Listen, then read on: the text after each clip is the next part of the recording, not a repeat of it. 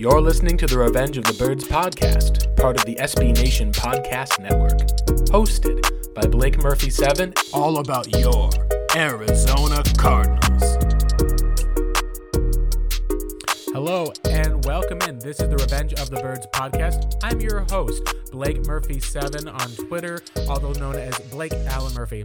I'll be joined here today with the second week of having uh, Kent Hodder from New Zealand living currently in Australia, as my co host. Kent, we are here to talk about the Arizona Cardinals. We'll talk about Kyler Murray's situation as well as a bit on the free agency situation for the Cards. Kent, let's go ahead and begin before we get into all of that important news.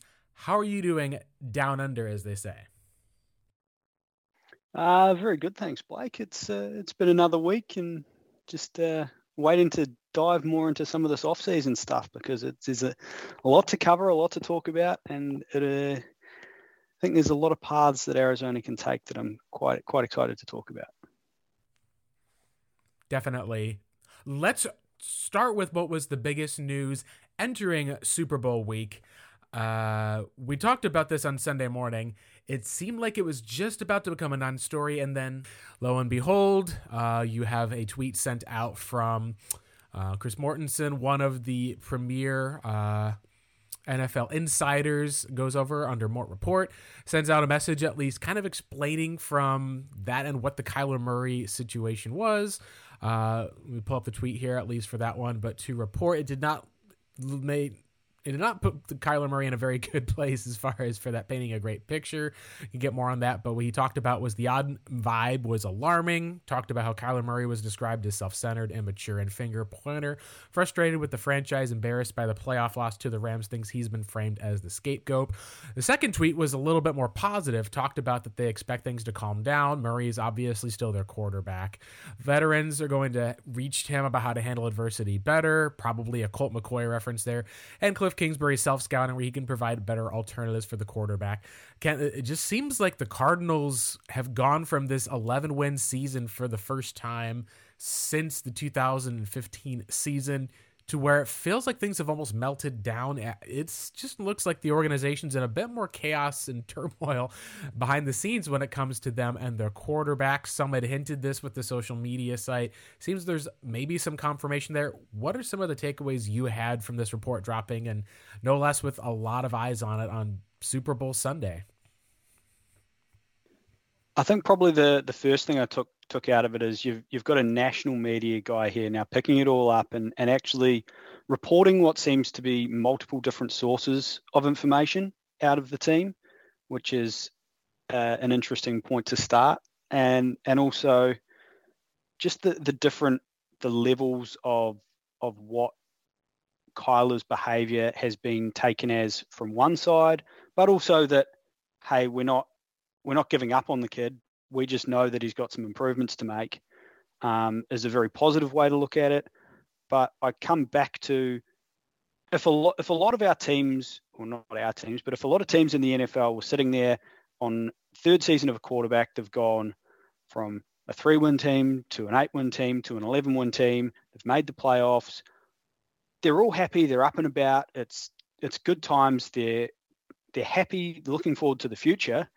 Um, and I think probably what it's shining a lot more light on is just exactly how much pressure is going to be on the team this season to make a splash, particularly in the playoffs, because that is what the, the team ownership wants, and it's going to be on on Cliff and Keim to deliver that, and they know how important Kyler is to that end goal. Yeah, and that's where it'll be interesting um, because one of the things I know talking with people around is that there was a lot of this type of talk pre-draft with Kyler Murray at Oklahoma, and that's one of the cases where people can measure, you know, what kind of makes him tick, what's kind of the place behind it. Um, and there's definitely something at least where people have said, hey, like there's definitely stuff that was coming out where most people when they look at their quarterback, they're looking at the Kurt Warners, the um, the Carson Palmers. There's a level of ego that every quarterback's going to have. Um, Tom Brady and uh, Russell Wilson and Aaron Rodgers are three of the best quarterbacks we've ever seen.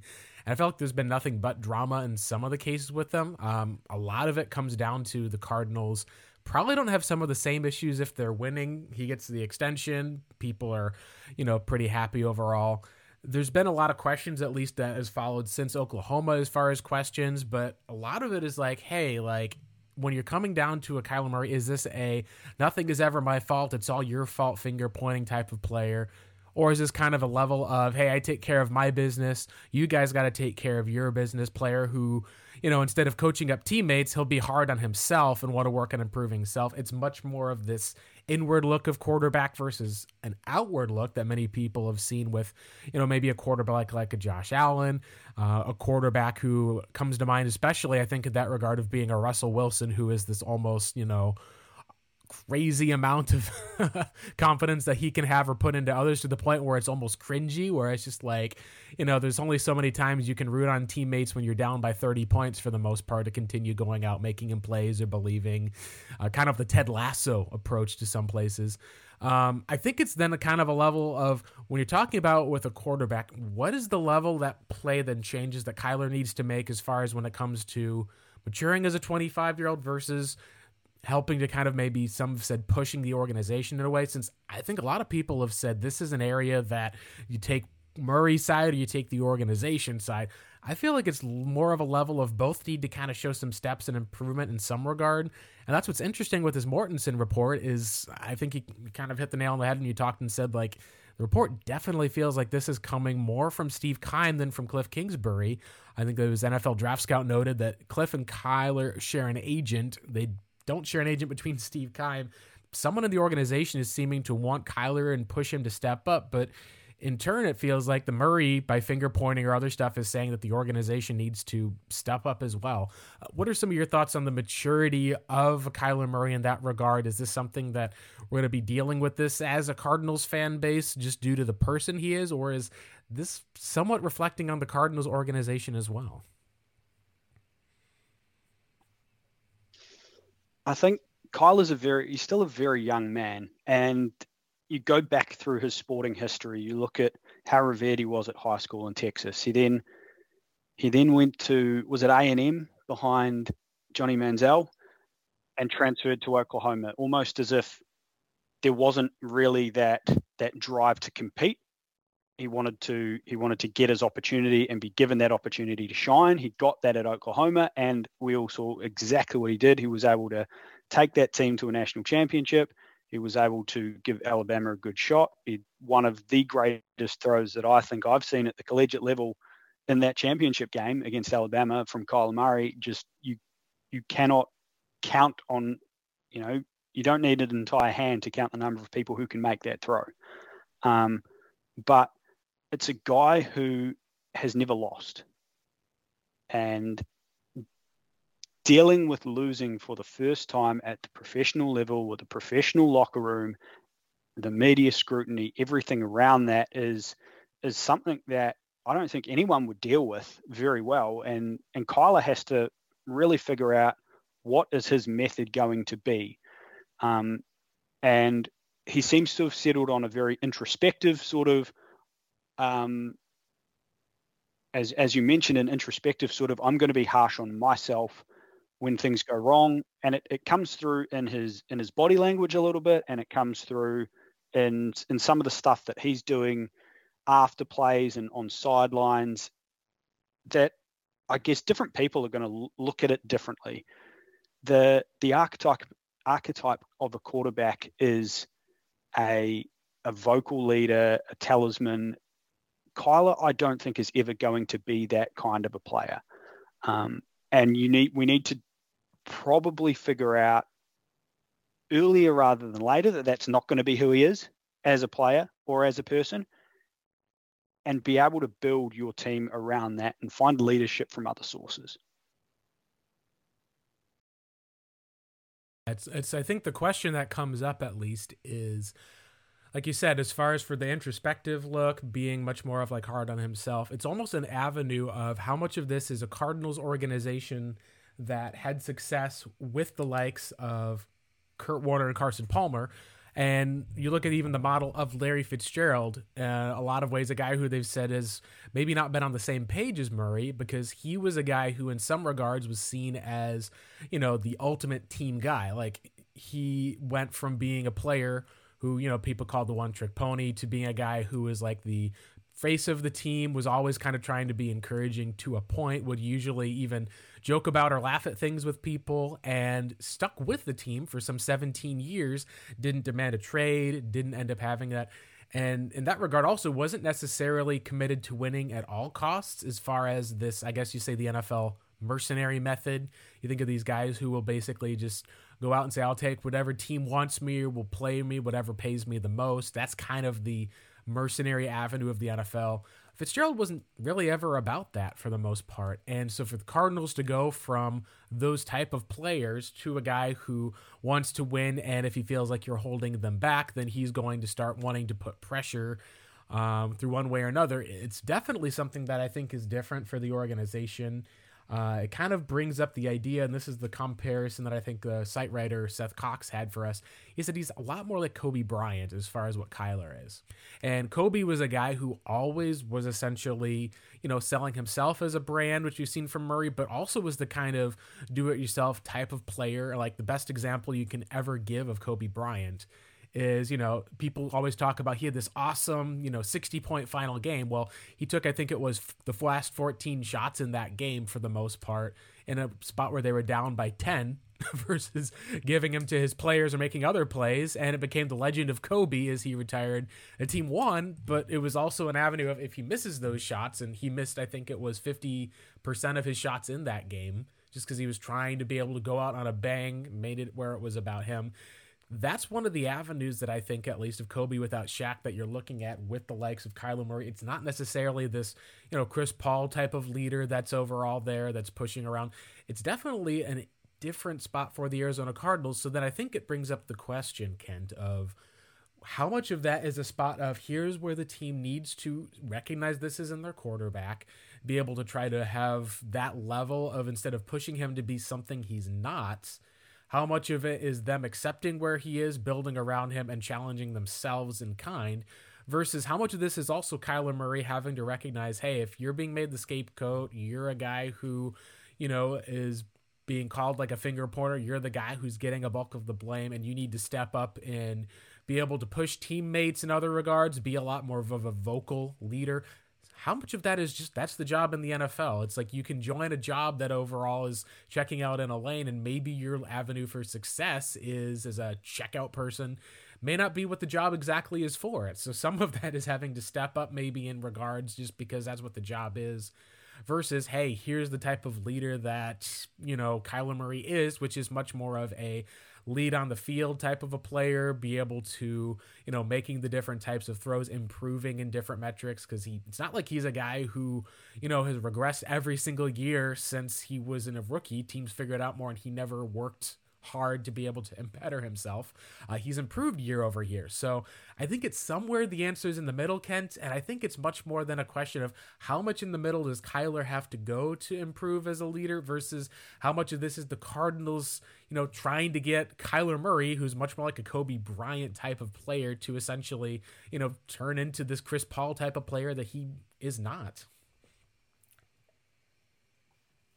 And I, th- I think the the Kobe to Kyler, while you're comparing one of the best basketball players to ever play to a young emerging quarterback, you have mm. ignoring that. Yeah, on, young on, Kobe, I think, is a good way to put it. Then both both of these guys were required to put teams on their shoulders to win their games. It's why Kobe ends up taking the last 14 shots. It's why why Kyler will throw balls into contested windows. It's why Kyler will take some riskier throws, even if he has oodles of arm to try and complete that, and actually does a lot of the time. This team is not winning football games without Kyler Murray. So I guess the one the one thing that Kyler needs to understand is this is the NFL. The NFL is the quarterback wins league. You are going to have to take that criticism when it comes from a number of sources outside of the organization, because that is part and parcel of being a franchise quarterback. What the team needs to be able to do is not expect Kyler to be someone that he's not. They would have known throughout the entire draft process that Kyler is not this vocal, rah rah, hype it up leader that um, that is going to be out there and dapping all his teammates up and and being there and supporting everybody and everything they do. He is going to be the I'll do my job, you do your job, and if you don't your, do your job, I will be able to cover for a vast majority of that, and we can still win games. But he he needs those guys to do their job. If they do, if you do your job, I do my job, we win games. Um, and I, th- I think that's an expectation. Probably some people expect a lot more from a quarterback. But that's again, it's not Kyler. He's going to lead with actions, not words, and it it probably puts more pressure on some of the other veterans on the team. It puts a little bit of pressure more on the coaching staff and the position coaches to really be leaders in that aspect. Um, with with Kyler, it's just he needs to be able to deal with that criticism. If it's coming externally, then you're going to have to deal with it. If it's coming internally, you need to understand where internally it's coming from and why. Because with Kyler, there are definitely periods of time where he will make a bad play and he will let that play linger in what he does. Hmm. I think I mentioned it last week. Yep. He he needs to get past that. Once he gets past that, and I think this is where Colt McCoy is going to be an incredible help for that, is you cannot change that action in the past. Yeah, you might have just thrown a pick six. You can't change that, and you can't let that impact your future decision making. Right. And like you said, there's an area where the Cardinals can be early beaters of teams, and then things start to go south. And what's interesting is it wasn't necessarily that it would crumble, but it would go from being where you were able to run the ball and blowing it away to Cardinals are down by 10 in the fourth quarter, and you've got five minutes left in the game, needing to score twice. And it's on Kyler's shoulders to have to basically drive the team down complete passes while they're essentially rushing, you know, four guys or bringing a fifth guy to say, hey, we don't want you running and taking off down the field. Uh, we're going to really br- rush a guy toward you to make sure that you're feeling some pressure. And it's like, you know, the difference with Kyler and how he responded to guys like AJ Green, who would, you know, had a few penalties in other areas. I, I just think of the Seahawks game in which AJ Green had the ability to make extra money that year and they went out and targeted him early and he was not only not able to separate but was using his hands and you know some of that maybe the calls were unlucky his way. But you can kind of tell that it was a spot where it's like hey dude we're featuring you. We've gotten plays that are there. We're taking a shot to you on third and one giving you what you want with that one-on-one coverage and you're just not doing your job or when there was a route of coming back on a play got tangled up with a guy didn't get the flag drawn you know there's disappointment that you can have in in general and then there's specific disappointment that you can have what i think is interesting is that the players at least that were talked to and this kind of goes back to um, with Mortensen's report for the most part, which was, you know, hey, if this is coming from the Arizona Cardinals, not coming from Cliff because they share an agent, what do some of the players think about him? And I remember that this was a case with Josh Rosen behind the scenes people heard stuff afterwards. Sometimes you pass it on, other times you wait till a player moves on. Um, the thought that they had for the most part with Josh Rosen was some teammates really liked him, some people couldn't care less about him. It was very interesting that there was kind of this avenue of more of this instead of a universal team approach. It was like maybe not necessarily that Rosen just only talked to some or pushed more for some guys, but it was just an interesting comparison between uh, the likes of Ashley Nicole Moss reaching out, talked to a few people, including Hopkins. They all spoke highly of him. We heard Zach Ertz coming in, spoke highly of Murray, and this is, you know, coming out of a guy who had Jalen Hurts, one of those team first leader, like inspirational locker room speech type of guys that you'll have. Very contradictory to what Chris Mortensen said. So then that brings up kind of the question of what is the front office doing? Is it trying to motivate their quarterback? Is it even motivating in a way where they don't feel like the coaching staff is capable of motivating their quarterback? They're bringing stuff public that they don't feel they can do in private. And how much of this, I think, also is simply looking at with Steve Keim and feeling a semblance of pressure because the first thing I thought of when I read through it was, yeah, there's areas I've heard that he needs to improve, but when you're releasing this into the public and putting it with this entire a self-centered immature finger pointing the person who's leaking that report at the very same time is kind of doing the exact same thing. It's like saying you're an immature, self-centered finger pointer. Well, well, you're an immature, self-centered finger pointer. It's that type of hypocrisy just in that report of essentially almost in some case confirming, hey, Kyler Murray is saying that he's the scapegoat. Well, I'm going to leak that information because I think that he's the one who's the fault at fault. What is it with Steve Keim with what they're doing? Because what I feel like is it does feel like this is the first time in maybe a number of years that Keim has actually had some pressure that was put on him in a regard, and it did feel a little bit in some regard like trying to kind of pass the buck early like hey if we don't improve next year well that's because you know you look at the quarterback hey he did worse in 2022 than in 2021 he's the guy who didn't improve overall. There is some level of semblance i think of blame in regard that the organization should take on and it's interesting that they really kind of didn't seem to take it on from this regard especially from a general manager in that regard who we've seen has kind of passed the bill and blamed others before. The Steve Wilks year being a great example where they essentially said, hey, this is the wrong coach, not to mention all of these terrible offseason signings that we did as an organization, much less hiring that coach. Two even times where Keim has always said we don't miss on the player, we always miss on their character, which is, hey, we scouted you properly, you just didn't want the game enough. That takes the blame off of you in a huge sense.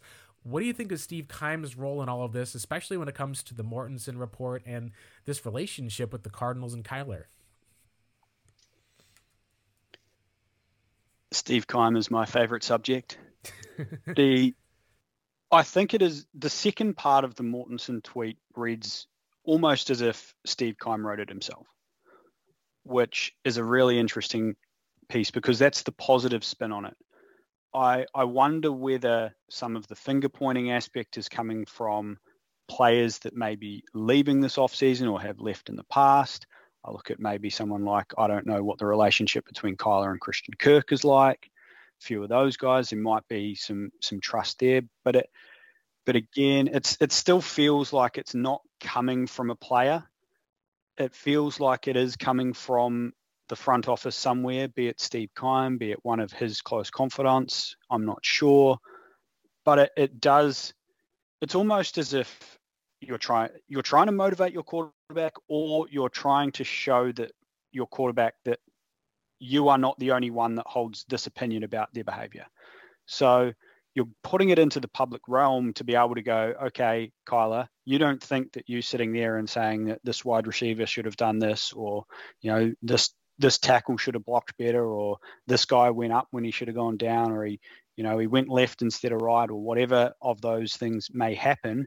And Kyle is saying he didn't do this right, he didn't do this right, he didn't do this right, and this is why we ended up here. Whether Kyler doesn't see anything wrong with that behavior, and and the old school leadership of the team does, is probably again another disconnect of generation. Uh, I it's it seems like the information is coming from from Steve Keim, and I really don't see what he has to gain from it. It it's almost it's almost like it is entirely driven by the pressure to win, and and possibly preempting a a struggle next season. And um, you know, as you said, I told you our quarterback wasn't behaving perfectly and now you can see the results of that. It's I just don't think anybody in this entire situation has been 100% correct in, in how they've behaved. Kyler, whether it was him, whether it was his his social media team, whether it's his marketing team, the whole social media sweep, whatever, never should have happened. The whole Steve Keim team leaking to local media, to national media, never should have happened. This should all have been internal off-season meeting, coaches, senior players, front office senior leaders, owner in a room. Hey, we've got some issues. Let's work through them. Because that is how good leadership works. And that is how accountability works because you get those people in a room you're going to have the right people hold the right people accountable for the mistakes. You're also going to have people praised for the stuff that they're doing well. And I guess also with with Kyler personally, I don't. Again, I don't know the guy. How well does the guy take criticism? How well does the guy take coaching? It's a guy who's almost been very much been raised up and been on a pedestal his entire career, be it baseball, be it football, be it high school, be it college, be it as a rookie. The losing part and the pressure to win and the adversity around that and the criticism that comes with it. It, it would, would have been an impossible scouting note to put on Kyler Murray's report. Deals with adversity poorly, deals with adversity well because he'd never dealt with any of it in the past. And I guess it's it's coming out now. Definitely needs to get better. How how do you achieve that? It's not by going through a reporter and telling him that he's a finger pointer. It's it seems like just there's a level of dysfunction and almost whether possibly Cliff and Kyler are aligned on one side and Steve Keim's on the other, with Cliff and Kyler sharing an agent, whether maybe the agent's involved in some way of trying to push his own narrative of going, hey, my quarterback and my my coach are good. It's this guy over here who can't build a football team for my guys to win. You know, there's always different angles and different people are going to have different views on on what's going on. But the whole the whole thing from Kyler Murray at the start to Steve Keim at the end has just not been dealt with in the right way at all, and it reflects poorly on on the organization as a whole. Yeah, it's it's a spot at least and like you mentioned christian kirk i know his mom had some different tweets that were liked on twitter. It became a whole thing which you know in defense it's almost like i think someone's comment that i saw in the situation said you know if um uh my infant daughter was a wide receiver for the Cardinals or something like that, I'd blame the quarterback over her than for lack of production, just because that's that's your kid. Like that's just how it is. No one ever likes being told, you know, their baby is ugly because that's not the world that we live in.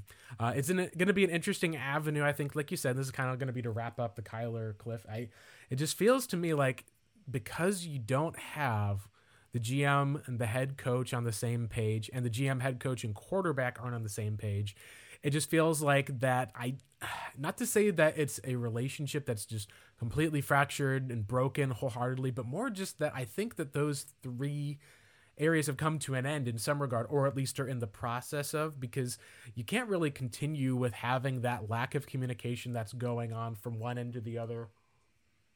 Either you're going to have to make a move in the front office to be able to, you know, rectify some of the areas of how it comes to the team building to where you don't have a quarterback who's having to go out there and whenever the quarterback is an off day or struggles, you know, the team is almost hopeless.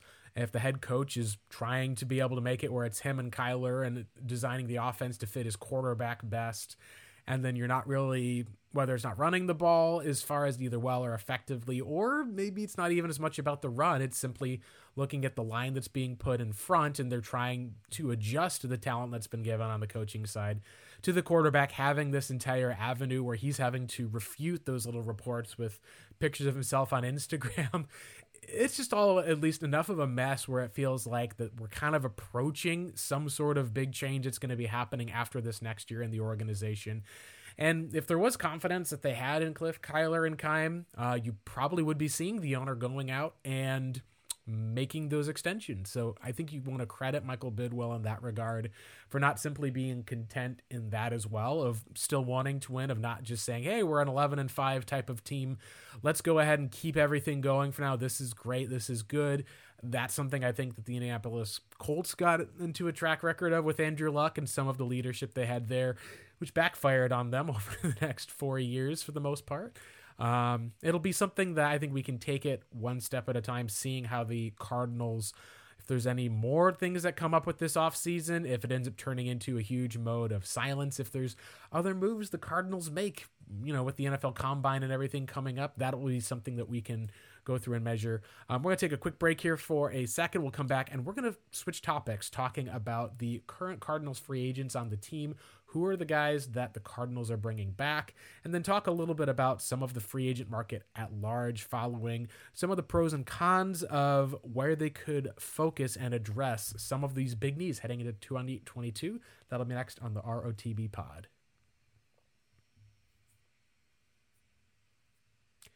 And we're back on the ROTB pod, uh, Blake Murphy and Kent Hodder.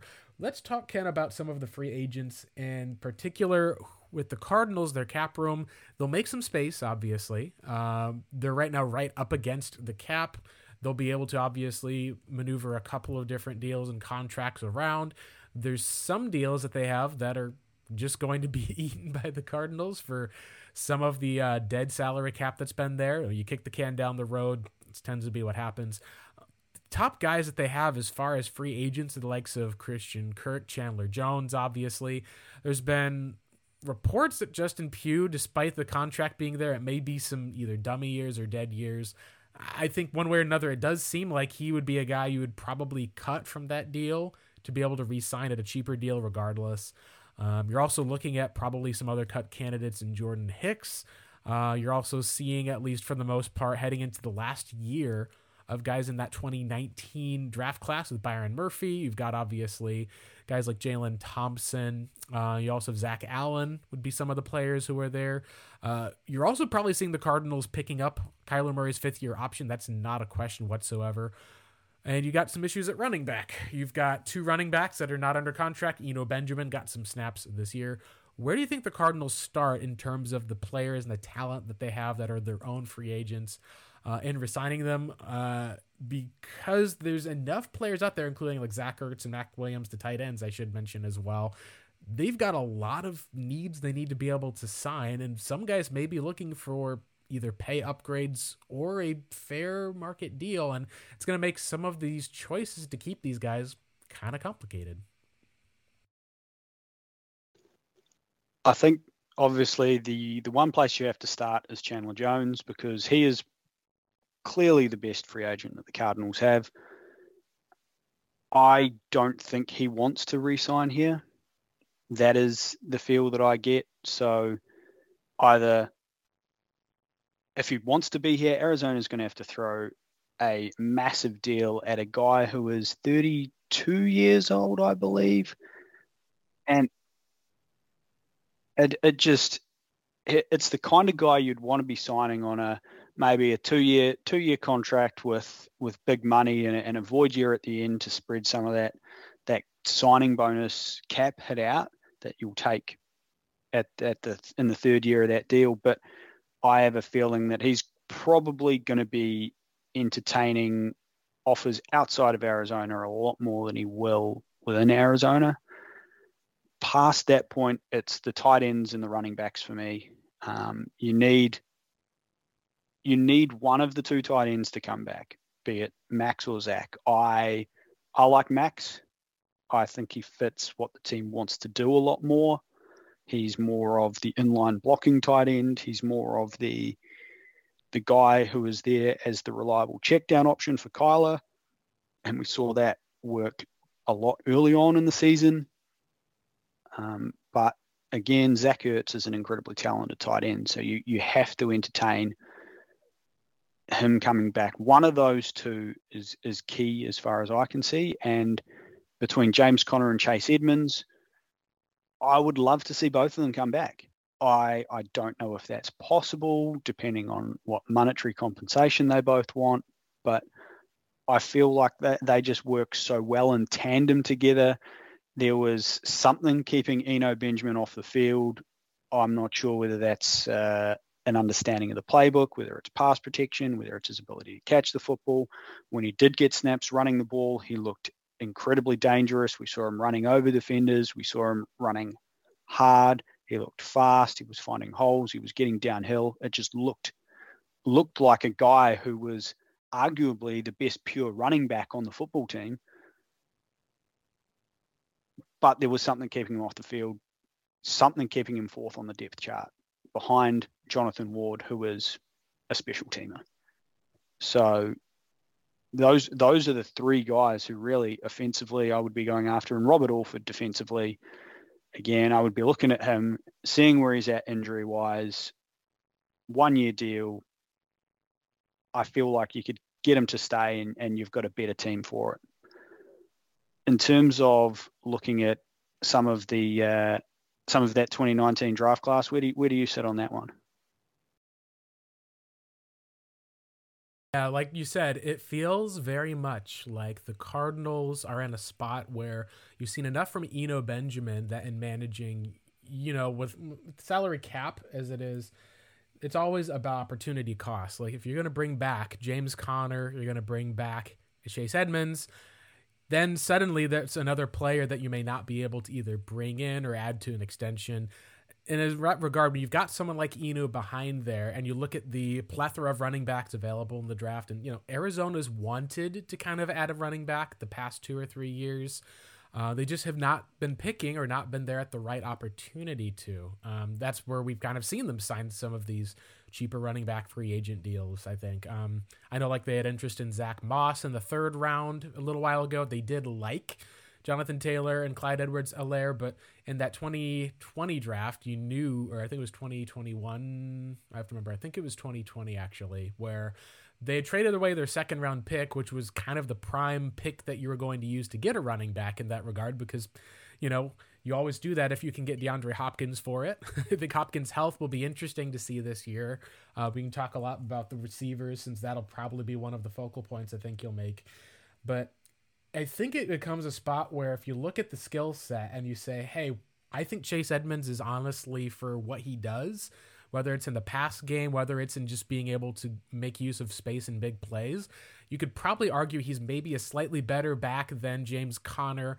But when you use James Conner like they did, both in the pass game and hey, it's third and one, we're going to hand the ball off to James Conner and it feels like that they get stopped once or twice of that on the year um, against really good defensive lines. Otherwise, it's just they keep moving and churning for first downs, or he's able to score in the goal line, which was really a huge factor to the red zone offense. I think when they lost both Hopkins and Conner, you just saw them being unable to really convert in the red zone.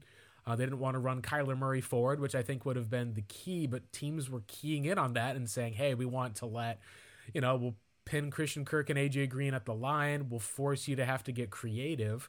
There's a lot of times where they weren't able to do that or penalties kind of impacted them. So I think if I was the Cardinals, and I think just from either what I've talked to with some people there, what seems to make the most sense is kind of put Eno into that chase role and see how he does for a year, knowing that this is his third year in the league. He's going to have the offense mastered by now. Maybe the pass protection is going to be something that was some of the reason, or maybe they just said, hey, let's give all the carries to Chase and Conner because they're on one year deals. And that way we can, you know, keep our fresh legs for year four, three and four of Eno's running back year, make a seamless transition.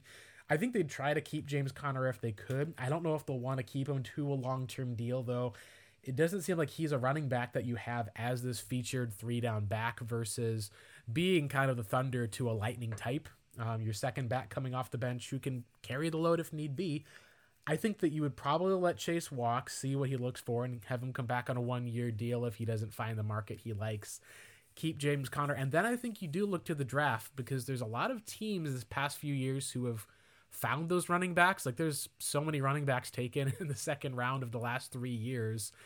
And teams that have re signed running backs, like they've re signed Derrick Henry, re signed Dalvin Cook, they've gone out and paid their running backs. So they're kind of married to them at the position one way or the other. You're going to probably have quite a few running backs who will be there available on day two.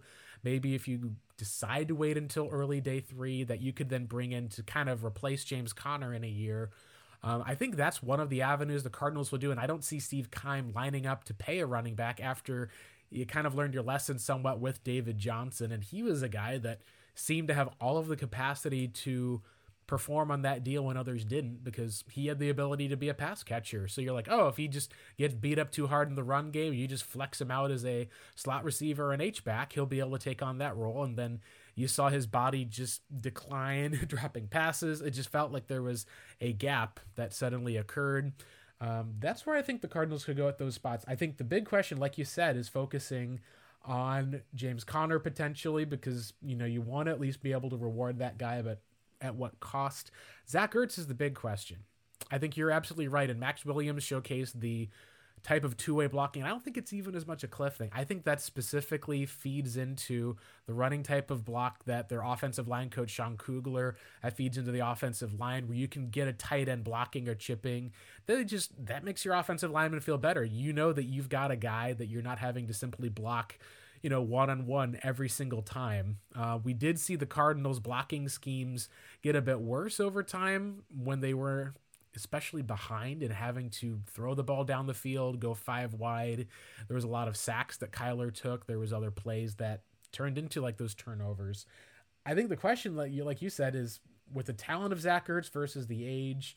Uh, there's other free agents like Justin Murray. I think they let walk. Maybe a Robert Alford. You can see the play, but there's going to be enough corners on the market. I wonder if the Cardinals wouldn't just try to throw money at a cornerback one in the free agent market see if they could be able to go in on that, fix the issue where they don't have to necessarily, you know, make a choice between the offensive or defensive line in the draft. Um, and then just let their cornerbacks be Byron Murphy and Marco Wilson again. What are your thoughts on with Ertz if the Cardinals do bring him back? Because, like you said, it's a talent. We saw Kyler go to him a lot on third down.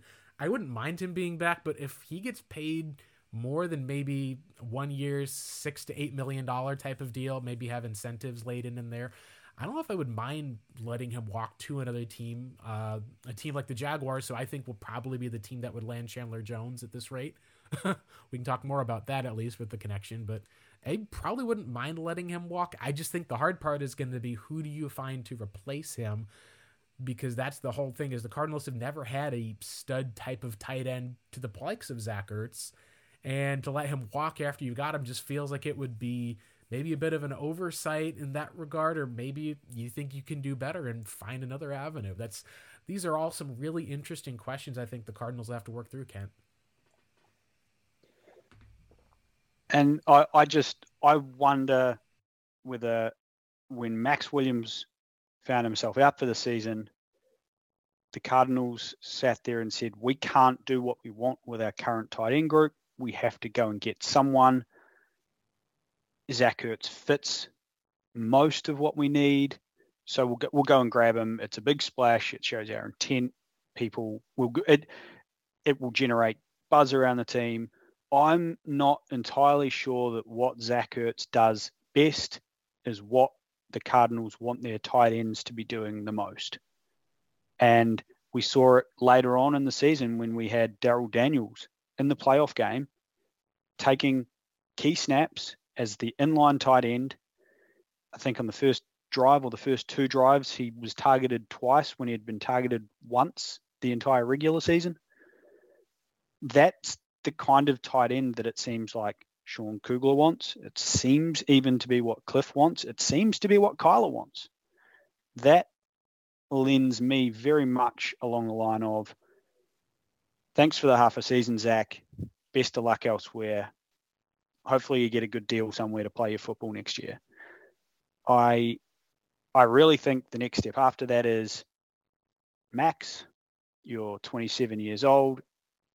You've been injured once in the what I think at the five games you played, you had you were thrown at 17 targets, 16 catches. Right? Is the guy if you threw the ball at him, he was going to catch it. He was a key point of the run game. He was a key point in the pass game. He was the safety blanket. He was Kyler's valve. So important to that, just the entire shape of the offense that people can miss when you see the name of Zach Ertz against Maxx Williams, and you know that Maxx is universally loved by this team. A four-year deal, something, and that's in that space. Get him into his early 30s. Have that player on your roster and let Zach Ertz leave is very much where I would sit. Not sure that happens, particularly with it, it really depends on on how much weight is put into what does what is going to be the perception of this move. Um, but I look, I'm I'm all in on Maxx Williams. I would I would pay him to come back and be tight end one and let let Zach Ertz walk, play in Jacksonville, play somewhere else, reunite with Doug Pederson down there, and and hopefully enjoy the rest of his career. Um, I didn't even mention Christian Kirk earlier, but that's probably because I just don't see him as a viable option to come back with the money that you're going to get paid in your free agent market for a wide receiver who, for all intents and purposes, is a slot guy who's going to be your number three option. It's it's not it's too much money to, to pay what he's going to command. It's going to be 13, 14 million a year. It just doesn't make sense.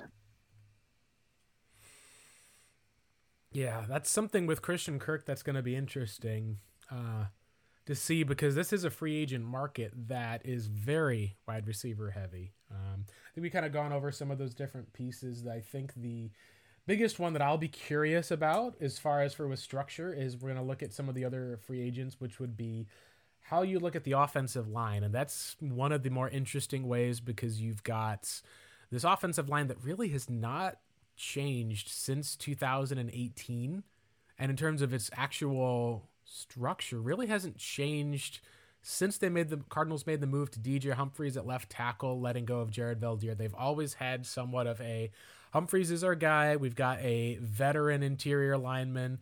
Want to have a veteran uh, center at least, and it seemed like they were committed to bringing in a veteran versus swinging for the likes of a Creed Humphrey out of Oklahoma and then trying to see what they can do to fill in with a bringing someone in who played tackle, moving them to guard, and seeing if they can get it to work. It's been interesting to see because the Whisenhunt approach was really to, with not just Bobby Massie, was to kind of not really do that much on the offensive line. The Cardinals didn't really draft heavily on the offensive line up until they spent first on Jonathan Cooper and DJ Humphries. Cooper, of course, maybe it's a different career if he doesn't tear that injury. Uh, maybe there's issues with UNC players coming out. He seemed like he looked on a good track, and just how it turned out, he ended up being essentially a bust for the Cardinals that became a journeyman for other teams. I'll be very curious to see what they do as far as if they decide to say we're going to run it back with the likes of Justin Pugh, trying to bring him back. If they're going to look for Josh Jones, who I do think Josh Jones is going to be markedly better next year than he was this year um, in part because he's actually going out and getting a lot of the actual offensive line training that you need to have now. There's just not enough time for coaches to be able to actually have players in to work on stuff in the offseason. It's just been so limited. Veterans made that choice in a lot of ways to try to take care of things on their own versus having to show up for coaches. So it is one of those avenues of I think you look back at DJ Humphries getting work in with LeCharles Bentley uh, coming off of some of those injuries in 2019. Suddenly he became a stalwart player who made the Pro Bowl. I think that seeing Josh Jones take some of those steps, it'll just be interesting to see does he line up at an offensive line position that is different from what his natural position, which I think is left tackle would be, just due to where the Cardinals have had structure. I think they let Justin Murray walk knowing that they have Josh Jones there. And really, it's going to come down to if Arizona approaches the offensive line with a draft pick, if they decide to look for a receiver, someone on the defensive side in free agency instead. What's going to be some of their approach? Because there is a very interesting scenario in which they decide to say, hey, DJ Humphries is making, you know, uh, almost $20 million this year with that cap number. You could save $15 million by releasing him. Um, it's only 4 million in dead money.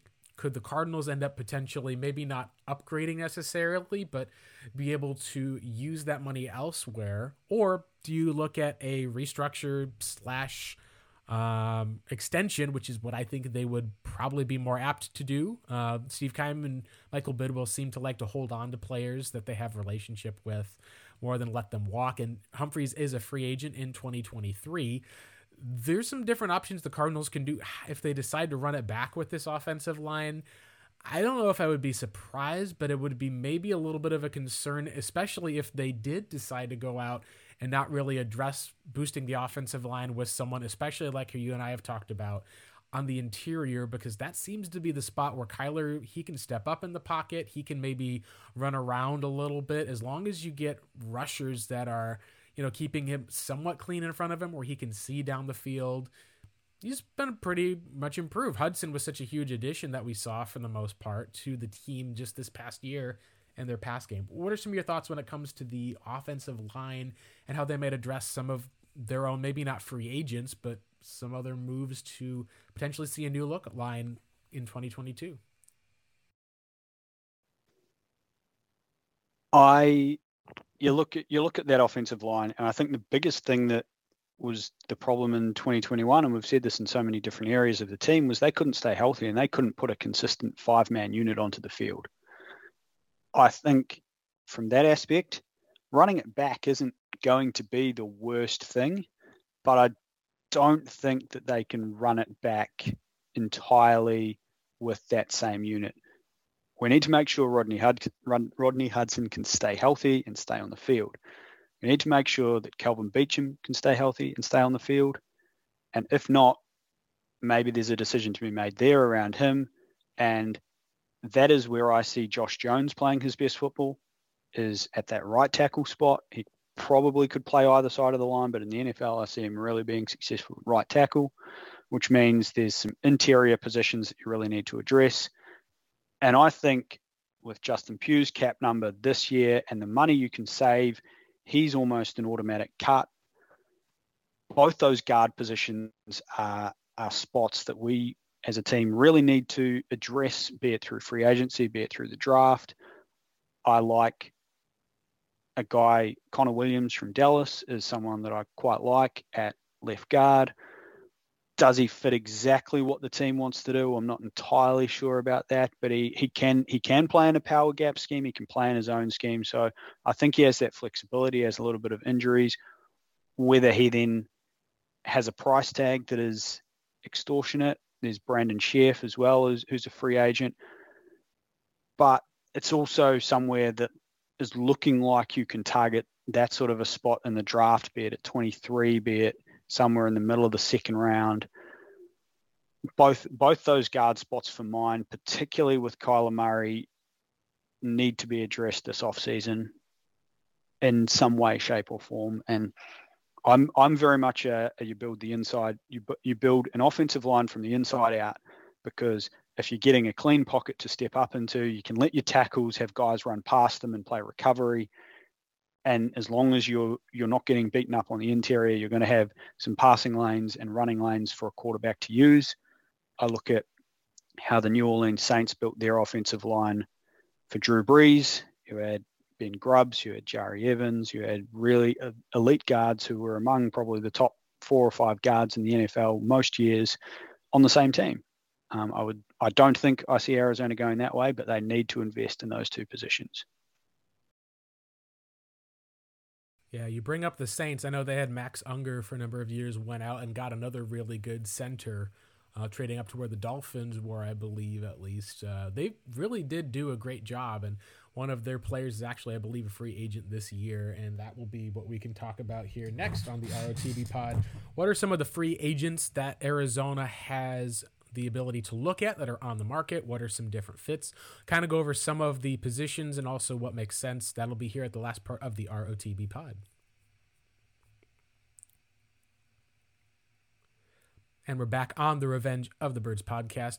And we're going to talk now about with looking at the free agent market. Let's assume that the Cardinals are able to clear up, uh, you know, enough cap space. They'll be able to sign a few guys, bring back at least maybe one or two. I, I could see at least obviously them restructuring a few different players.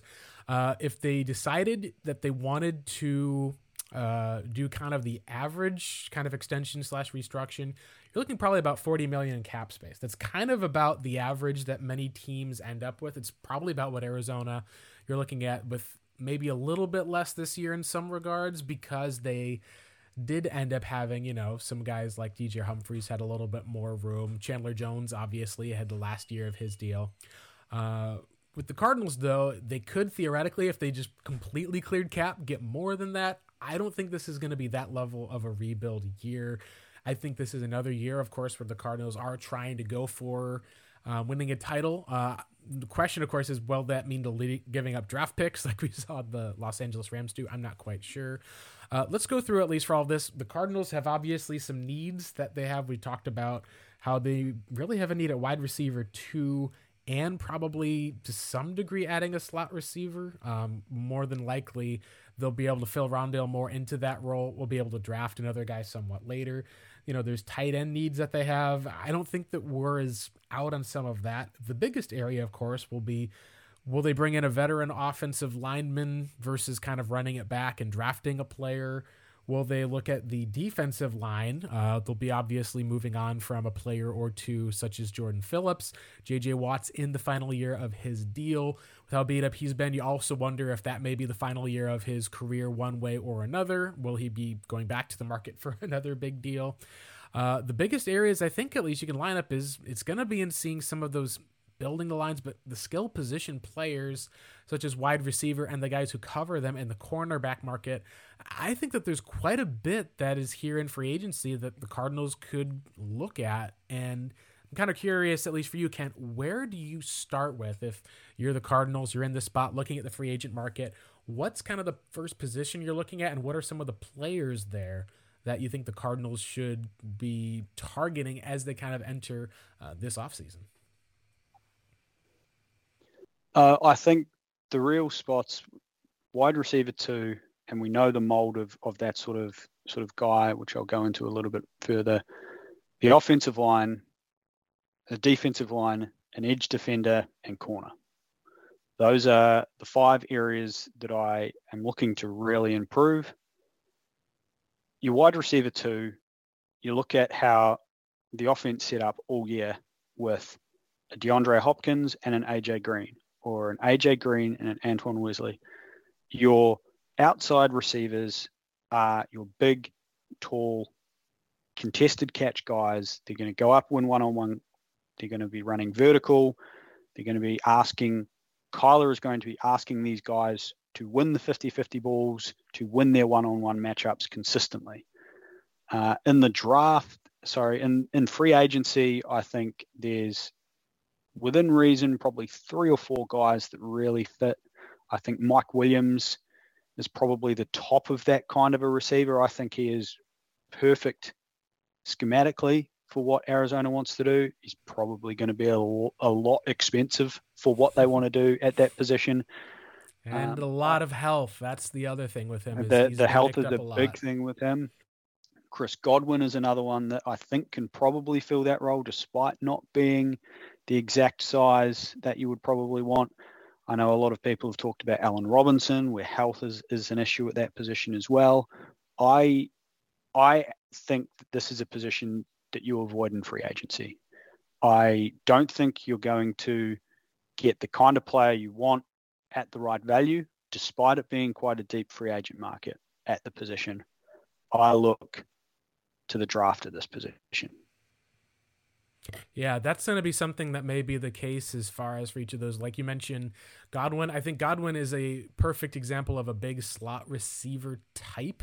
Um, when you're talking about him, he's also probably going to be one of the best type of places. He's a good Z receiver. He can basically go off and be a zone beater. Um, it's one of those weird avenues for the most part where he's also only 25 years old, which is part of why when you're saying that he's going to get paid a lot of money, I don't view Davante Adams as realistic. He either stays in Green Bay or will be franchised, but to the some point where he would be either traded, he's probably going to be also getting DeAndre Hopkins type of money. So some of these, I think fans at least know, understand. It gets into kind of some of the different areas of is there a player that's maybe not quite an AJ Green, but an AJ Green light that you'd be able to find who could fill some of that role for the most part? And I think one of the guys that you maybe kind of look at in that regard for this offense is you look at, you know, the likes of a DJ Chark who's had injury issues, had two very solid years before falling off. He probably fits more of a number three type overall versus a number two. Um, but as a deep threat and a guy who can be able to score touchdowns, that's something that I think is a great fit for the offense. Um, the one thing that I'd be curious about, and I don't think the Cardinals get him, would be you could also look at like people have mentioned Allen Robinson. Part of that's because he wasn't having essentially with a history of bad quarterbacks throwing him the ball was putting up elite grades up until this year when he was both phased out of the offense and really not a part of it. This is a guy who within free agency you're probably talking about $15 million a year still. In, that's at age 28.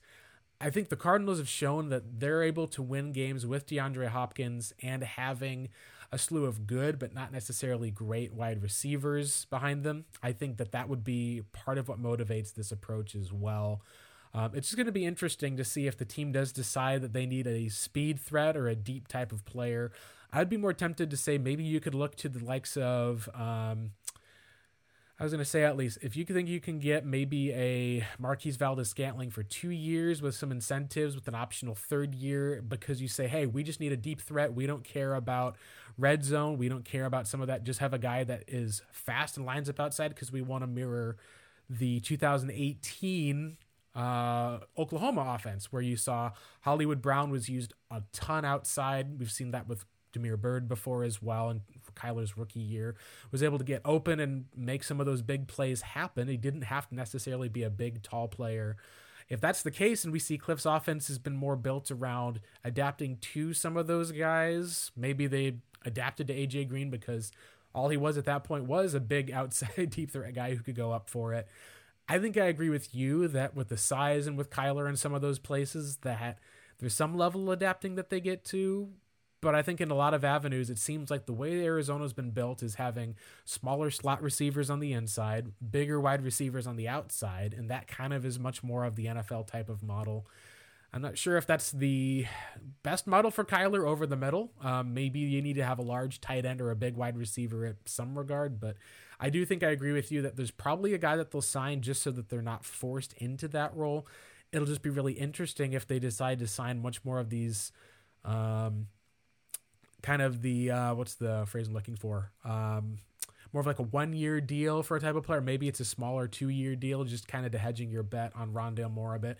One interesting approach someone brought up to me I thought was fascinating was could the Cardinals go after a one year deal for Odell Beckham Jr.? We saw the play that he's able to do outside and in the slot from multiple places. And part of their motivation was to, could you steal him away from the Rams? Pay him a bit more, and then try to weaken your opponent.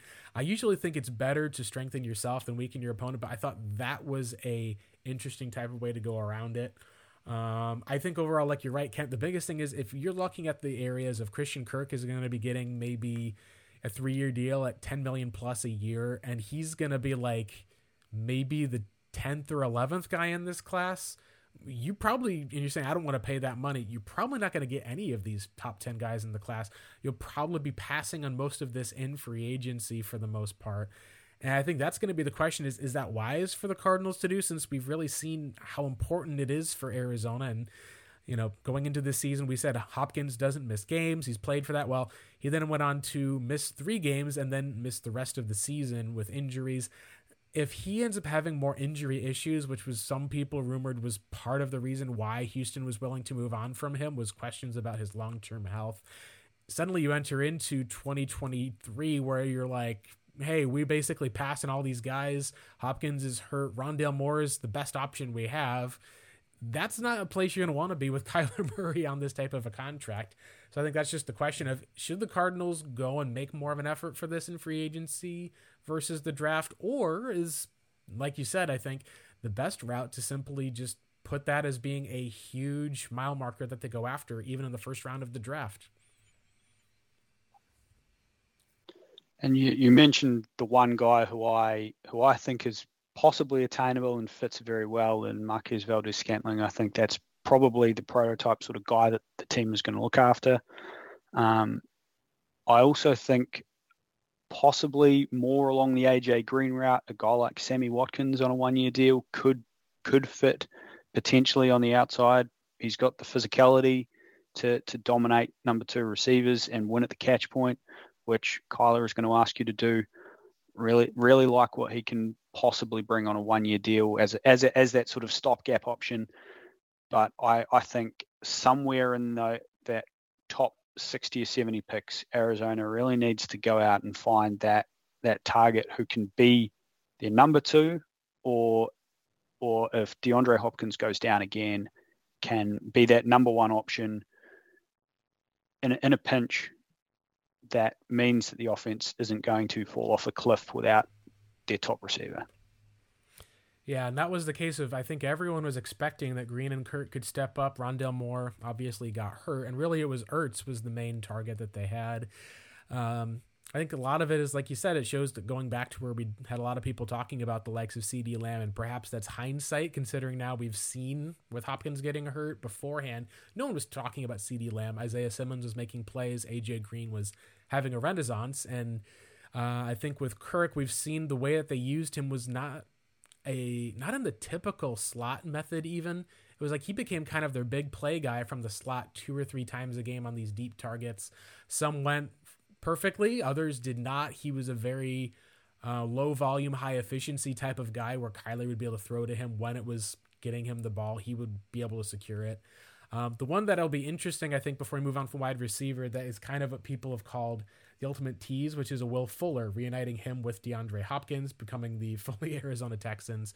He spent a year and got 65 snaps in Miami and then just disappeared. No one knows why. There was off-season issues with PED and trainers. There, um, most people believe that he was given a supplement that he didn't know that he was taking, needed to be aware of it, versus it being a malicious type of area. He's kind of a guy that maybe if you put on a one-year deal, because every offense he's been on is a deep threat, he's been productive and has made them better but he's also missed like half the season due to injury. And that's the type of deal with Arizona that's made it tough is you really have seen that you can't have a lot of those type of guys that you don't count on because when you're talking about late in the season or even being in the NFC West, you can probably get away with your the Houston Texans with winning the division in a bad AFC South. It's really hard to do that with the talent level that the NFC West has accumulated. Uh, let's go and talk about with other positions. The biggest one that I think, after even looking at wide receiver two with the availability, is the edge rushers.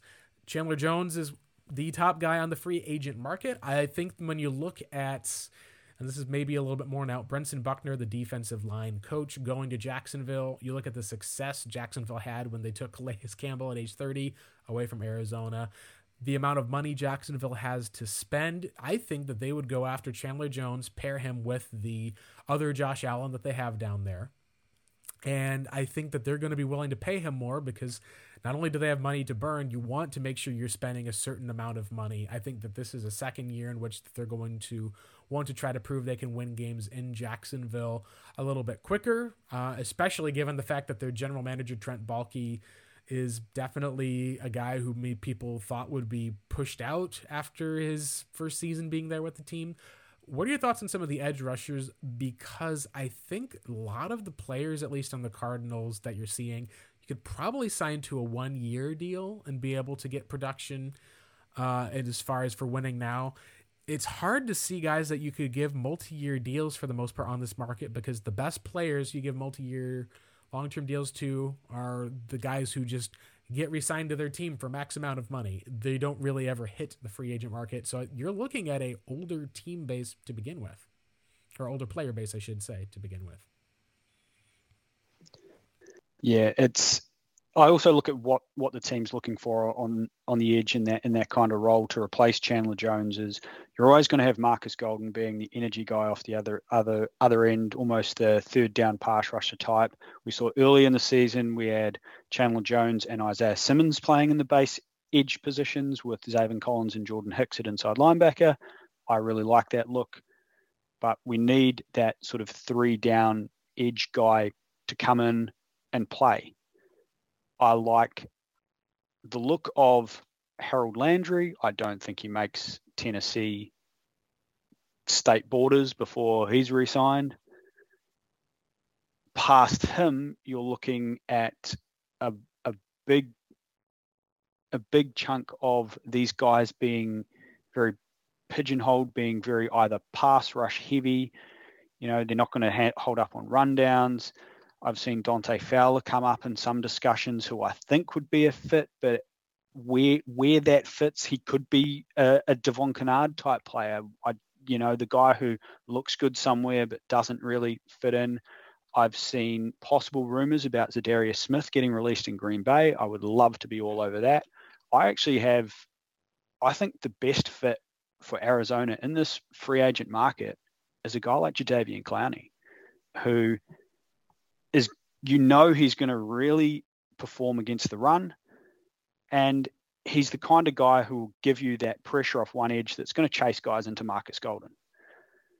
I I think going back to his time in Houston, where he was playing off the edge there in in that three four defense, I I really like how he could fit in Arizona.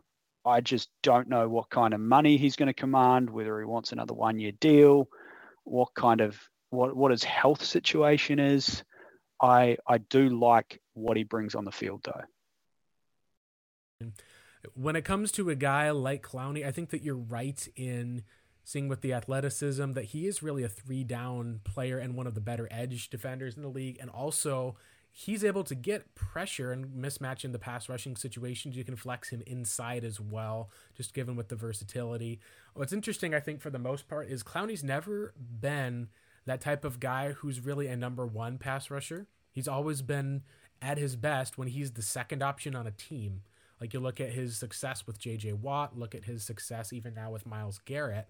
He, can Markus Golden step up and be that guy, or do you feel comfortable then with two of those kind of maybe number two level pass rushers for the most part? Because I think when you're looking at the player that, interestingly enough, ends up fitting the best, the probable best fit, at least for the Cardinals, you've even seen it before, would be the likes of Haason Reddick, given how aggressive their defense is, how we've seen them use the blitz. And that's a player that I think we can say he was really good in Arizona in terms of just run after the passer, or when you're playing in man coverage, you simply play man against this tight end on the strong side. And he could do that with his athleticism. There was nothing else that he really could do uh, he wasn't a guy who you could play zone coverage with for the most part. He wasn't even a stable run defender for the most part when you're talking about that. It was a spot where you wanted to get him unblocked opportunities or kind of match him up in that Chandler Jones role where Chandler Jones is taking on one on one coverage, or you'd be like, oh, they put a tight end on Chandler Jones one on one and Russell Wilson's going down. That's, uh, that's great. He's positive, but it's a spot where I think that this is probably a spot where I think that I agree with you. Where I don't know if he leaves Carolina because they don't really have a better option, and they're probably going to be needing to go quarterback at some point just to buy some time for that staff. Most of the other players, like a Justin Houston, a Jerry Hughes, uh, Jason Pierre-Paul types, um, even the recently released Dante Fowler Jr these are all rotational players who maybe you can look at signing a pass rusher like uh, a good example would be a justin houston a player the cardinals decided to pass on i believe for the likes of a rob hausler uh, unfortunately. Uh, this is one of the spots of where we've seen a couple of these players or spots arizona may have regrets over it's one of those spots of where i think this could be served with a first round pass rusher considering the fact that arizona is in a spot where it's a good draft that's deep for pass rushers. You get that guy in the next four years, could take over for Markus Golden while learning, have another veteran who could be situational. The hard part, of course, that comes up with this, Kent, we can talk about this more, is you only have one first round pick, and you could probably assign three or four different positions that the Cardinals could have a first round need at or addressing said need for the long term. I think this is one of the closer ones where if you're talking about spending a first on a number two wide receiver or an edge, I think this would be one of the two places that you could look at that being in the offseason, depending on how they build, and say, yes, we could see this being an edge rusher at 23, not just because of the class, but because of it fitting some of the team needs as well. I agree with you that I think if there was one player I'd try to go after, it wouldn't be a Randy Gregory type. It wouldn't be an Emmanuel Ogbah type for the most part. It wouldn't really even be a Haason Reddick type. I do think I'd try to go after the likes of Clowney, reunite him with Watt. I just don't know if he's going to leave Cleveland um, or be looking for, as far as of how long he was a free agent, he may be looking for a sizable deal and willing to hold out for that in free agency. It's going to be interesting to see what the Cardinals do because we have not seen this team really without an edge rusher since Chandler Jones came into town. And I would argue that despite the fact that those Karlos Dansby, Daryl Washington years were solid, we haven't seen enough from the two linebackers to put Arizona in a place where they can just do that and be able to say, sure, Markus Golden, he's going to get the job done, age 31, last year of his deal. They're going to need to bring in someone who can rush the passer, especially in a spot where if you talk about Matthew Stafford, Trey Lance, and whatever happens to Russell Wilson, Cardinals need to keep up in the division. And one of the best ways they can do that is by forcing turnovers, getting pressure on these quarterbacks with their edge rush. And there's there's plenty of guys out there who can be that rotational pass rush guy. Hundred percent. Melvin Melvin Ingram is another name there that that is possibility. It comes down to money. Charles Harris from Detroit, guys who are going to be that probably a two down edge defender. It all comes back to what what do you want to find at that position? Do I want to find a guy who can play off the edge, three downs, or do I want to prioritize pass rushing and I can I can fill that first down through scheme, through possibly putting another defensive lineman on the field by figuring out exactly maybe maybe we run a, a different front on on first down, all sorts of different things that you can do in that defense. But but I think pass rushing is probably going to be well, pass rushing, the ability to rush the passer is always a key commodity in the NFL. That's going to be your number one option. How do you get that? It's look, it's a very difficult spot to be in. All of these free agent edge defenders are going to be expensive unless you can really sneak in at the back end and maybe a Jason Pierre Paul hasn't signed anywhere and you can get him on one year at four million, or a Charles Harris hasn't signed somewhere, or Jerry Hughes hasn't signed anywhere. I can't see any of these guys not being on teams right at the back end. I don't I don't see a John Abraham or a Dwight Freeney sitting on the market just before training camp or, or halfway through training camp. So yeah, the dra- the draft is going to be your number one option probably there as well but I think you'll have to attack this market more than you would the wide receiver market. Yeah, that I would agree with at least in that regard. Let's talk about the other spot that I think, and this is kind of in the top three of places that the Cardinals could go as far as for large needs.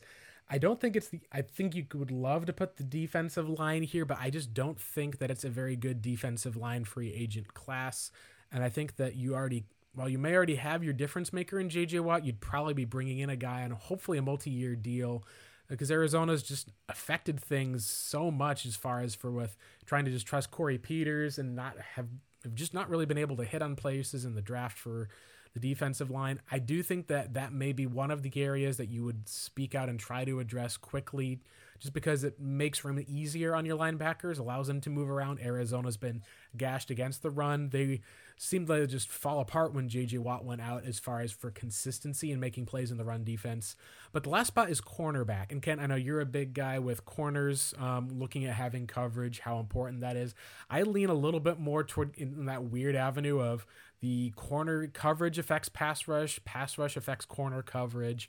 I think we've seen with the Cardinals, maybe the way they've built their team, we've seen sizable play of, you know, I guess uh, t- making chicken shallot out of chicken, you know, from what Vance Joseph has done, given the likes of Byron Murphy, Robert Alford, and then a rookie in Marco Wilson, to the point where, you know, the Cardinals saw the outside starting cornerback retire and didn't feel like he was that missed when you're talking about from Malcolm Butler. I think you missed him later in the season obviously, but this is a free agent corner class that has some really intriguing names at the top of it, and then there's quite a heavy drop off that you get, I think, after the first five or so guys. Let's let's talk a little bit about the top two guys, former New England Patriots, and J.C. Jackson and Stephon Gilmore, both of whom are probably guys who I think could be fit for Arizona since you look at how they're outside cornerbacks, they're playing in a man heavy scheme this is one of the places where if Vance Joseph is wanting guys who can force turnovers, both of those guys really are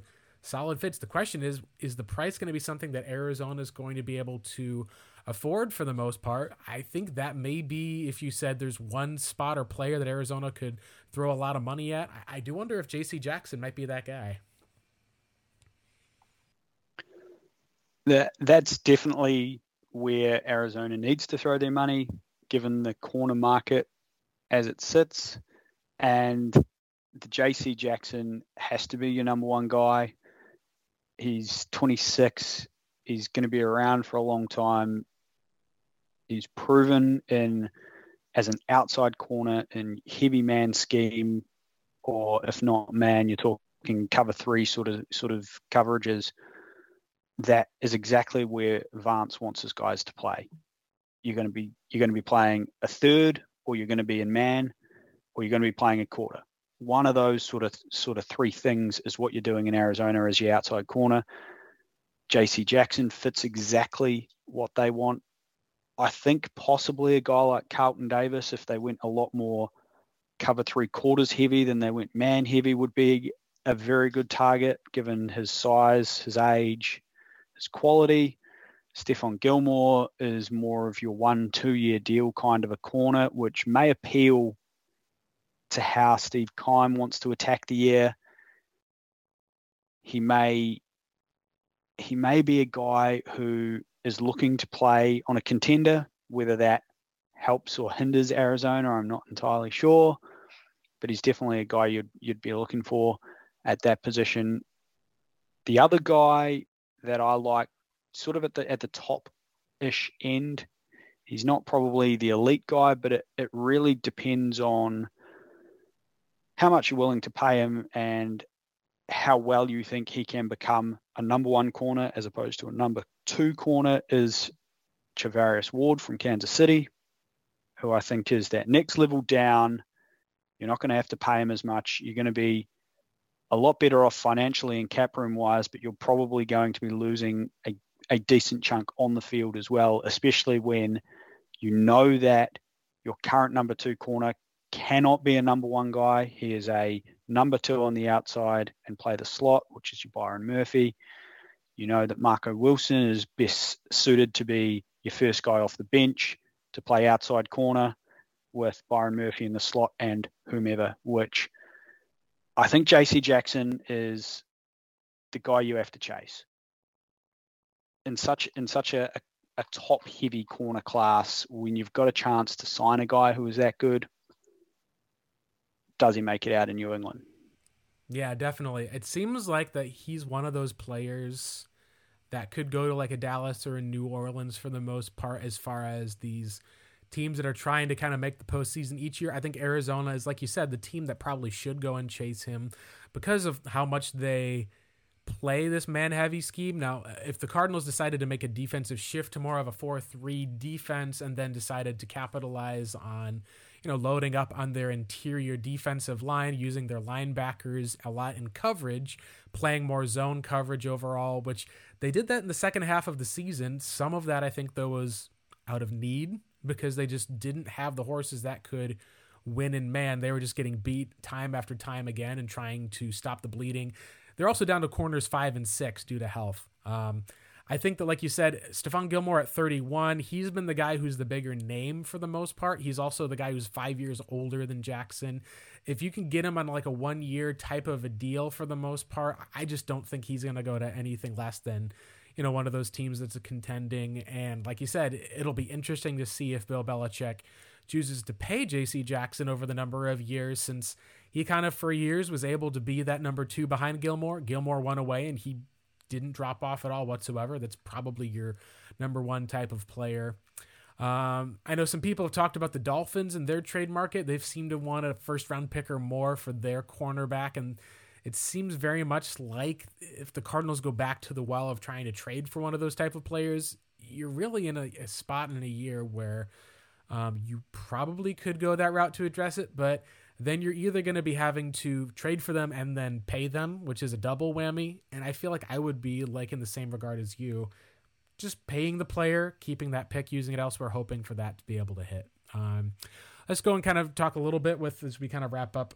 We've talked already about with tight end. I don't think they approached anything of the tight end market. talked about with cornerbacks. I think I agree with you, Charvarius Ward will be interesting if you essentially say we can build a team around number two corners and say, hey, we've got Byron's a number two, Charvarius is a number two, Marco's probably closer to a number two. If you have a bunch of number two corners versus a team that has a number one corner and then a number two, a three, and a four and a five, maybe that's a way that you can go and attack the situation. Um, but I think at least with Arizona, there's some guys who are very much more of the zone heavy type of player. And I think at least unless something really changes for the most part, you're probably going to be seeing the Cardinals with Vance Joseph playing a lot more of this um, press man um, defense. And we'll see how that turns out for the most part because that may, you know, I think for me, if you do get JC Jackson, whether or not your scheme changes, he's shown, I think, enough talent for the most part that if the Cardinals did switch to his own heavy scheme, I wouldn't have any worry or concern. More as if I would worry a lot if Arizona took this current group of corners, changed to a zone heavy scheme. That may be a plus. It would be a negative for a guy like Charvarius Ward for the most part, or a guy um, like say a I think it was was it DJ Reed uh, Jr. It's so zone heavy that you're not going to be able to play man at all for some of these different players for the most part. Uh, let's talk with the last portion with the offensive line and defensive line. it's going to be interesting, I think, at least with these interior defenders. The one name that stands out to most Cardinal fans, as it probably should, would be Calais Campbell, who at age 35 is unsigned, played on a one year essentially uh, left in his deal after being traded from the Jaguars. There doesn't seem to be that much lost love between him and the Cardinals. It wasn't like he left upset. He actually seemingly wanted to return to the team, but just the team wasn't going to be able to pay him what he was going to get on the free agent market. I think the biggest names that stand out here, for the most part at least, is if you're the Cardinals, is going to be the likes of a BJ and a DJ. They're not going to probably be able to get after a Akiem Hicks unless they switch to a 4 3 He's a good run defender. He's not been a great nose tackle. Arizona does kind of need a nose tackle, but they also could use a guy on the other side of Watts, um, in addition to Zach Allen. BJ Hill, at least, is a guy who I think, at least when you're looking at it, he maybe is a guy with Arizona runs their defense that is just there to stuff the run, but he's young. He ended up playing with Cincinnati, did a great part for the most part with them, at least and he's essentially been a huge positive against the run. He's not a guy who's a huge pass rusher for the most part, but with how Arizona's issues have been against the run, you put him back with JJ Watt, you put him out there with the other players Arizona has. Maybe a Leki Fotu can take a step up. He's probably one of the guys that you could probably get and it wouldn't break the bank. DJ Jones is the guy for the most part that if you're looking for a specific nose tackle, um, He's a guy who just was lined up in the A gap for the most part. He had a lot of pressures in 2021 with the Niners. This is after they, of course, had paid, uh, I believe, Armstead. I believe they had paid. They have Nick Bosa there for the most part.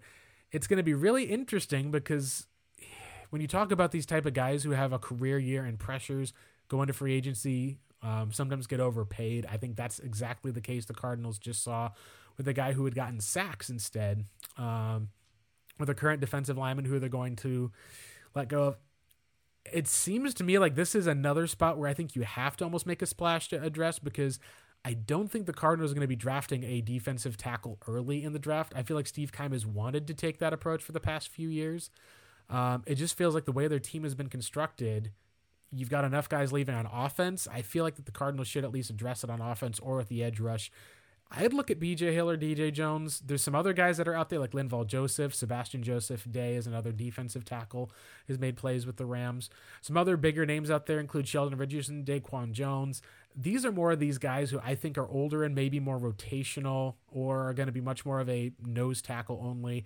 Arizona's played a lot of different fronts that are there. Um, the one pl- there's probably one other player, and we'll talk about him after this, at least when we talk about it, that I think you could make a push at for Arizona, who's a bit older. But what are some of your thoughts on the defensive line quickly before we move to the offensive line spot? It's just not a particularly good class of free agents yeah. there, and and I and I think the big reason for that is as the as the league has evolved, you don't see the kind of interior defensive lineman who can play the run and rush the passer right. show up very often at all. So teams are keeping a hold of those kinds of guys. You've seen a team like San Francisco invest heavily into their defensive line. I it really depends what you want to go after. I like a guy like Folorunso Fatukasi from the Jets, but he is he's your early down run defender who's going to come off the field. How much are you willing to pay that kind of a guy? Probably not more than what either the Jets are going to pay to retain him or another team that's going to keep him on the field as a run defender a little bit longer or possibly even on third downs as well as a secondary block eater in a four down line. BJ Hill's probably the best guy on the market. That is is realistic. We've talked through him a little bit. Um, Maliek Collins, you're going to need to scheme up a lot around him. There's there's just not a lot of quality or ability there that I I just don't see anyone really being able to impact the game that well at that position unless and this may be the guy that you you were talking about. You you look at a guy like Ndamukong Suh. Does he want to sign one a one year deal somewhere? Does it do do we do we see him being able to produce something somewhere? Um, but yeah, Calais Campbell on a one-year deal, I would love. Should have never left, but obviously money is a, is a barrier to a lot of free agent signings. But yeah, I would love to see the position addressed in free agency. I just I just don't see where the quality comes from, and I I think the best path the Cardinals can probably take here is you put pressure on Rashard Lawrence, you put pressure on Michael Dogbe, you put pressure on Zach Allen, and you put pressure on Leki Fotu to really step up and become the players that you thought they were going to be. Right. That's one of the areas with Arizona, like you mentioned, that's toughest is the run defense has been so bad you almost have to address it in some form of aggressive fashion on the defensive tackle aspect. We saw late when Arizona kept having defensive tackles drop like flies, or when JJ Watt left, that the run defense, which had been not great, uh, it just really took on a whole brand new level of low once teams could just run past their defensive line. Um, Suh is the guy that I was going to bring up at least as far as the one year deal. He has really just not come off the field in his career. And at 35 years old, he's been banged up. Um, his uh, 2017, 2016 years were elite or borderline elite with Miami, and he's just gotten kind of worse each year. Still showed enough of an impact down the stretch with Tampa Bay, but he wasn't really the main guy. It was really a Vita Vea and him on the other side to the point where, you know, you had to kind of pick your poison with running the ball. That stopping of running the ball essentially forced teams to have to really throw it, and they had some great pass rushers with JPP uh, and then their other underrated pass rusher on the other side, who I'm trying to remember his name for the most part. It's escaping me for now. Um, he led the league in sacks. Shaq Barrett. Barrett. That's right. I was thinking Shaq in my head, but Barrett. They've really just had fantastic defensive lines with the Bucs. He's been a part of that. It's just he's declined for the most part. Where last year it was like he was an afterthought for the most part. Could giving him a rotational role be one of those things? Bringing in a guy who was like that with him and JJ essentially on one year deals. You're like, oh, Suh and Watt. Okay, they're both older, but they both made an impact. That's kind of been, I think, some of the Steve Keim approach in the past. Uh, maybe giving him a rotational role. Like you could see, hey, he's in there on first down for the most part. They're in second down, on third down when the teams are passing. Then he comes off the field for a series. You rotate in some other guys who are there for the most part, um, putting him and Watts staggering out a little bit. And then for some of those high leverage third down situations, you're able to run him in that's going to be something that we'll see. I kind of am with you, though, that's not a great defensive tackle class overall. The one last place we'll talk about for the most part here tonight is the offensive line. And there's actual talent in this spot. You're talking, obviously, about one of the best guards in football and Brandon Scherff. There's other guys that we mentioned, I think, with Connor Williams. You've seen at least James Daniels, who I believe played center for a season in New England, but is able to come in as only 24 years old. There's also some other guys who've been around the block a little bit, such as an Andrew Norwell. Um, looking at least at how Trai Turner was a guy who was a starting guard for the most part, who was at one point kind of an elite player, got paid like it, just like how um, Norwell did, and then just really didn't live up to that contract. We've seen a lot of this in football where a lot of players ultimately sign large deals and then will go on to realize, okay, if the team really felt they were elite, would have kept them they probably would have paid them to stay. It'll be interesting to see if they do move on from Scherff. I could see it being a spot where he just goes to the Jets because the Jets have money and can pay him.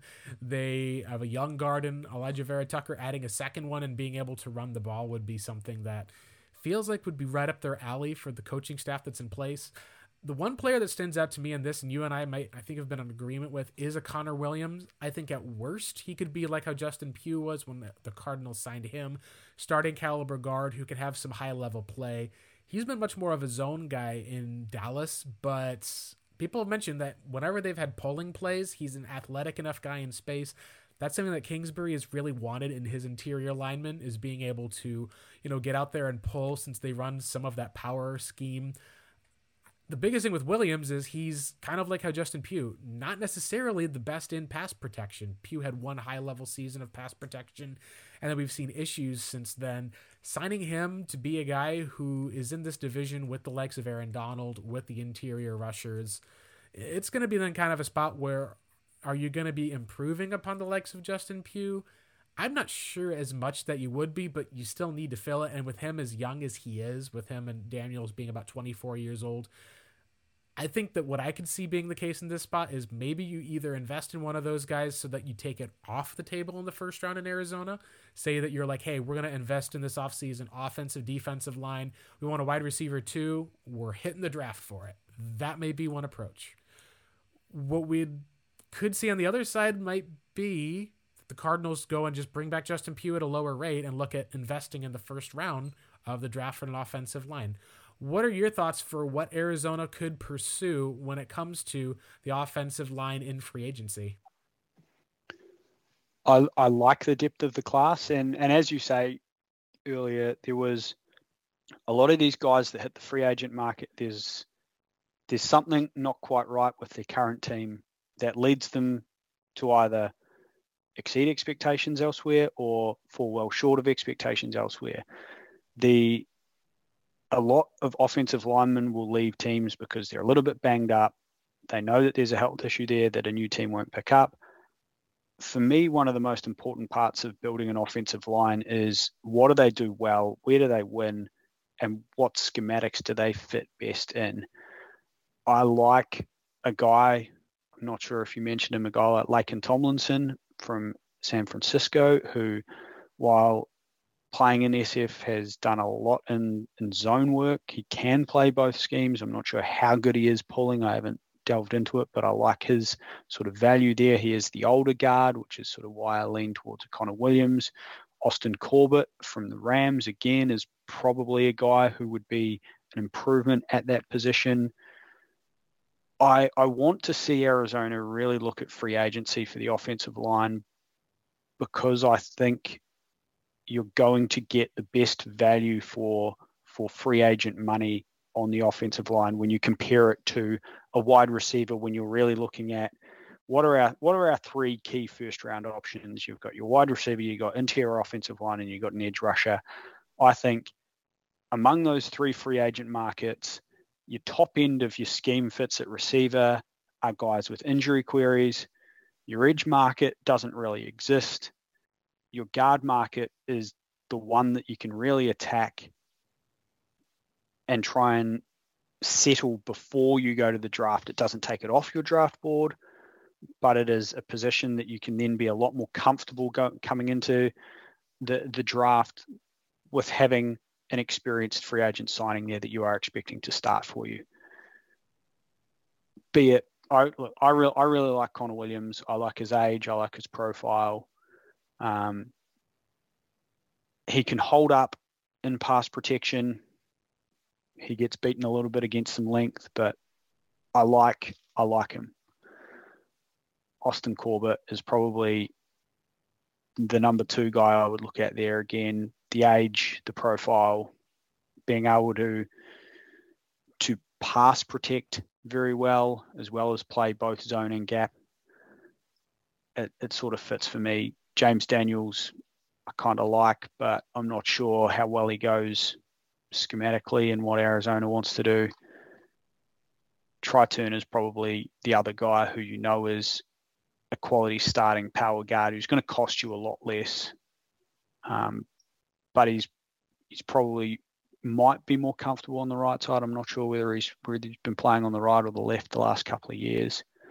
Um, but yeah, there's plenty plenty of names and spots there that I can see improving the offensive line, and it seems to me the the most the the the spot that makes the most sense to target in free agency outside of corner because it, it helps make some of your decisions come draft day as well. Yeah, definitely agree there. We didn't talk as much about the tackles, and some of that is because there's a good chance that Arizona is locked in with their tackle situation.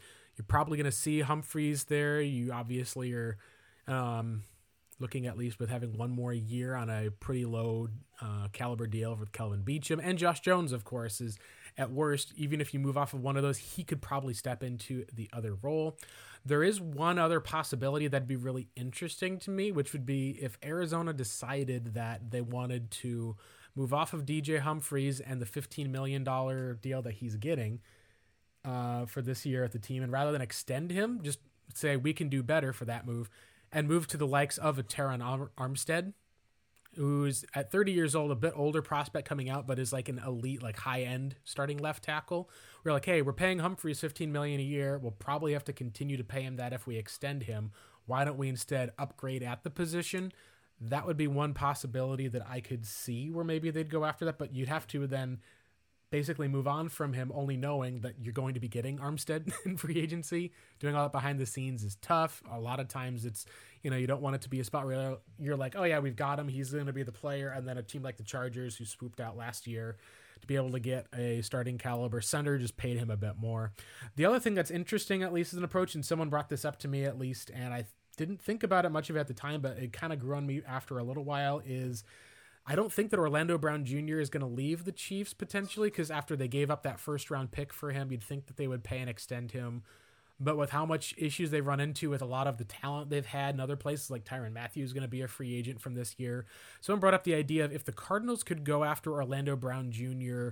and recognize that he may be someone who's familiar with Kyler Murray, having played with him that one year in college, is it something that perhaps they could get a little bit more caliber tackle play, especially when it comes to him running? Is that something where he could then be a guy that you, you know, plug in at your right at your right tackle spot for a long period of time, then you end up having Josh Jones flip over to the left, or do you put him at the left tackle as your better pass protector? He's dependable, but not quite elite like Armstead, but he's also five years younger. I just don't know if I see them actively trying to create a new issue at tackle unless there's an actual room that they could upgrade it makes sense, I think, in a logical standpoint to be able to say, oh, yeah, sure, I'd cut DJ Humphries if I could get Terron Armstead all day. I just don't know if it makes sense in a football standpoint for the most part to be able to make one of those different moves, especially if you have to make that move before you get to the free agency and new year type of a market uh, I agree with you that um, I think that the interior offensive line is a spot you'd love to see them move. If they do go towards that, then I think there's a less likely chance that they would go after, you know, the likes of a Zion Johnson or a, one of these players who's in the draft in the first round. It would definitely solve that type of a problem as well, where that way you're not necessarily having to rely on multiple rookies. You keep veteran linemen in front of Kyler Murray. It'll just be interesting to see well, how they approach it because – one way or the other, you're in for year number three of Josh Jones this next year. And then when 2023, you're in for rebuilding that offensive line. Rodney Hudson's no longer under contract. You know, you have Josh Jones is in the last year of his deal, and that's it.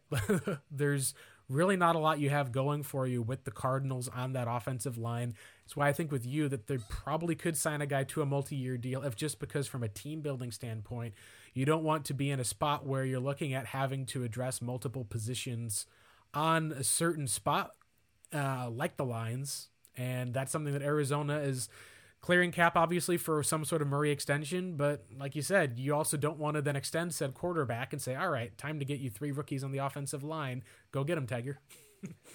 and I, I look, I, I've floated the idea of moving on from a DJ Humphries, moving on from a Justin Pugh and you can pay a very good offensive line coming out of free agency this year.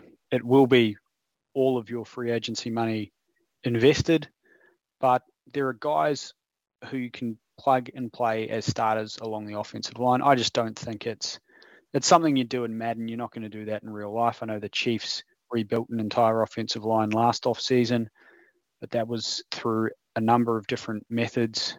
I also look at Terron Armstead, who has not played a full season in his career. Hmm, he's true. over the last six seasons, he's missed at least six games in four of those six seasons. So, for a guy who probably isn't going to play 16 games for you, do you want to get rid of your DJ Humphries to put him there at, at left tackle? I'm not not entirely sure that's something you'd want to do. Um, but look, there's there's a few other guys there that you can pay. Orlando Brown's clearly the standout young tackle, um, but he's going to be a lot more suited on the right hand side. You're looking possibly a Trent Brown, Eric Fisher, Morgan Moses, all sorts of guys who would probably slot in on that right side. But I I don't see that right hand side as being any kind of an issue with both Kelvin Beachum and Josh Jones already on the roster. I, I just don't see there's probably no value in Arizona creating an issue at left tackle when they have issues at both guard spots as well as a yeah. number of other spots on the team. Right. I think that's one of the places where it'd be a bold type of move. Uh, it would probably be an improvement type of move. I think we'll see what happens with Humphries as well with the extension. He's obviously stayed healthy during this contract. He hadn't been before. There's some issues maybe with his knee that people have wondered about, but when you've got a guy who's been continually durable, even if he's not necessarily going to be, he's still also young enough to the point and is enough of a leader on the team where I agree with you that I don't see them simply just saying, hey, we're going to take a DJ Humphries and instead of rather pushing his salary back, giving him an extension at 28 years old, go out and pay a 25 year old just because, you know, he may end up fitting a little bit better at a right tackle than a left, and then you just discard whatever work you've put into Josh Jones so far. I hope that Tomlinson, if he's the guy that they would go after, he's the guy that I think would be the perfect type of fit as far as for price, talent caliber. You take him away from the Niners. I just think he's going to be a priority for San Francisco this offseason to keep. Uh, and we'll see how that will go for the most part. Um, that will wrap it up for us on the ROTB pod. Uh, I know we didn't really talk about quarterback, which is good because you know your, your, assumption, at least for the most part, would be hopefully that Colt McCoy would be back with the team. Um, as we wrap up, at least, uh, is there anything that you feel like, at least, Kent, the, with the Cardinals and with their situation or other stuff that we haven't talked about thus far that you feel like would be worth a mention? For me, I think a lot of it is I'm going to be watching their coaching staff very curiously over the next few weeks to see if they do decide to make any other types of moves. We've already seen how they have brought in a Vance Joseph guy to fill a gap from a departing uh, line coach as far as the defensive line goes. If they're going to be rolling out with this linebackers coach and Vance Joseph, it's going to be very interesting, I think, to see what will um, go on with them for uh, just with Arizona, and then also to be able to see what exactly is going to be the case of if there are any other Kyler Murray news that pops out over the next upcoming weeks. That will be something I think that'll be curious as well. Yeah, just I, I guess touching on the on the running back free agent market being very very thin. So your likes of James Conner and Chase Edmonds are probably going to have options in free agency, which make make them a lot more expensive to try and bring back into into Arizona, which probably boosts that up your your draft board list, or you're looking at someone like uh, a Darrel Williams possibly out of KC to sign on a on a two year deal to be someone who can who can fill a role for a year or two. Um, yeah. Hopefully, there's no Kyler Murray. Hopefully, there's no Kyler Murray news. Hopefully, it all just slowly, slowly disappears away, and they can deal with it internally like it should have been dealt with from the start. The coaching staff is, is going to be a, fun one to watch. Um, we talked about Billy Davis last week and, and where that goes, and and who's going to come in on that defensive line will be uh, one to watch. Yeah, for sure. Just one thing, at least, reaching out with all of that as far as for the needs. I do think running back James Conner um, I think he had the highest grade, at least in PFF, of his entire career. Chase Edmonds had the lowest grade of his entire career, but you know he also got the most amount of snaps he ever did as well. That's going to be something we'll be able to watch. We'll be here to talk about it on the ROTB Pod. Uh, you can follow me on Twitter at Blake Murphy Seven, as well as uh, the podcast. We'll have all the tweets, other different likes. will be at the R- at ROTB Pod. Uh, Kent, where can the listeners be able to find you for some of your Twitter takes as well? Uh, that's at Kent underscore Hodder on Twitter. Absolutely. Uh, thank you guys again for tuning in. It's been the RTB Pod. We'll be back probably again either in a week if there's more news, or at least being able to look at with the rest of the upcoming draft as well. We've got the NFL Combine coming up. Um, that'll be something at least to be able to go over. Thanks again for tuning in. Take care and go Cardinals.